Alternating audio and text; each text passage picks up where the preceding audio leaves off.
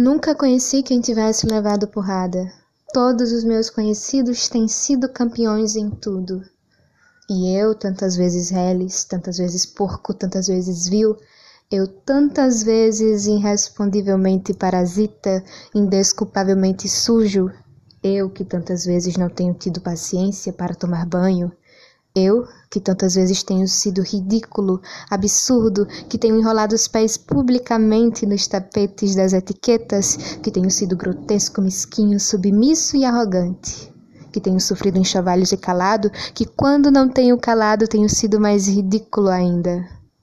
Eu, que tenho sido cômico às criadas de hotel, que tenho sentido piscar de olhos dos moços de fretes, que tenho feito vergonhas financeiras, pedido emprestado sem pagar, que quando a hora do soco surgiu me tenho agachado para fora da possibilidade do soco.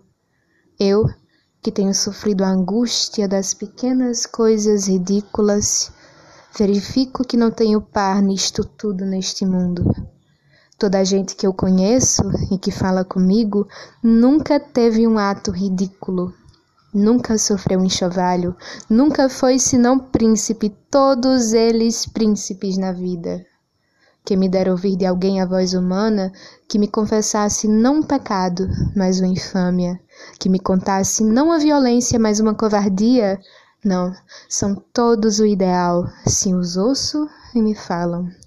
Que há neste largo mundo que me confesse que uma vez foi vil, ó príncipes meus irmãos, estou farto de semideuses. Onde é que há gente no mundo? Então sou só eu que é vil e errôneo nesta terra? Poderão as mulheres não os terem amado, poderão ter sido traídos, mas ridículos nunca. E eu, que tenho sido ridículo sem ter sido traído, como posso eu falar com os meus superiores sem titubear? Eu, que tenho sido vil, literalmente vil, vil, no sentido mesquinho da vileza.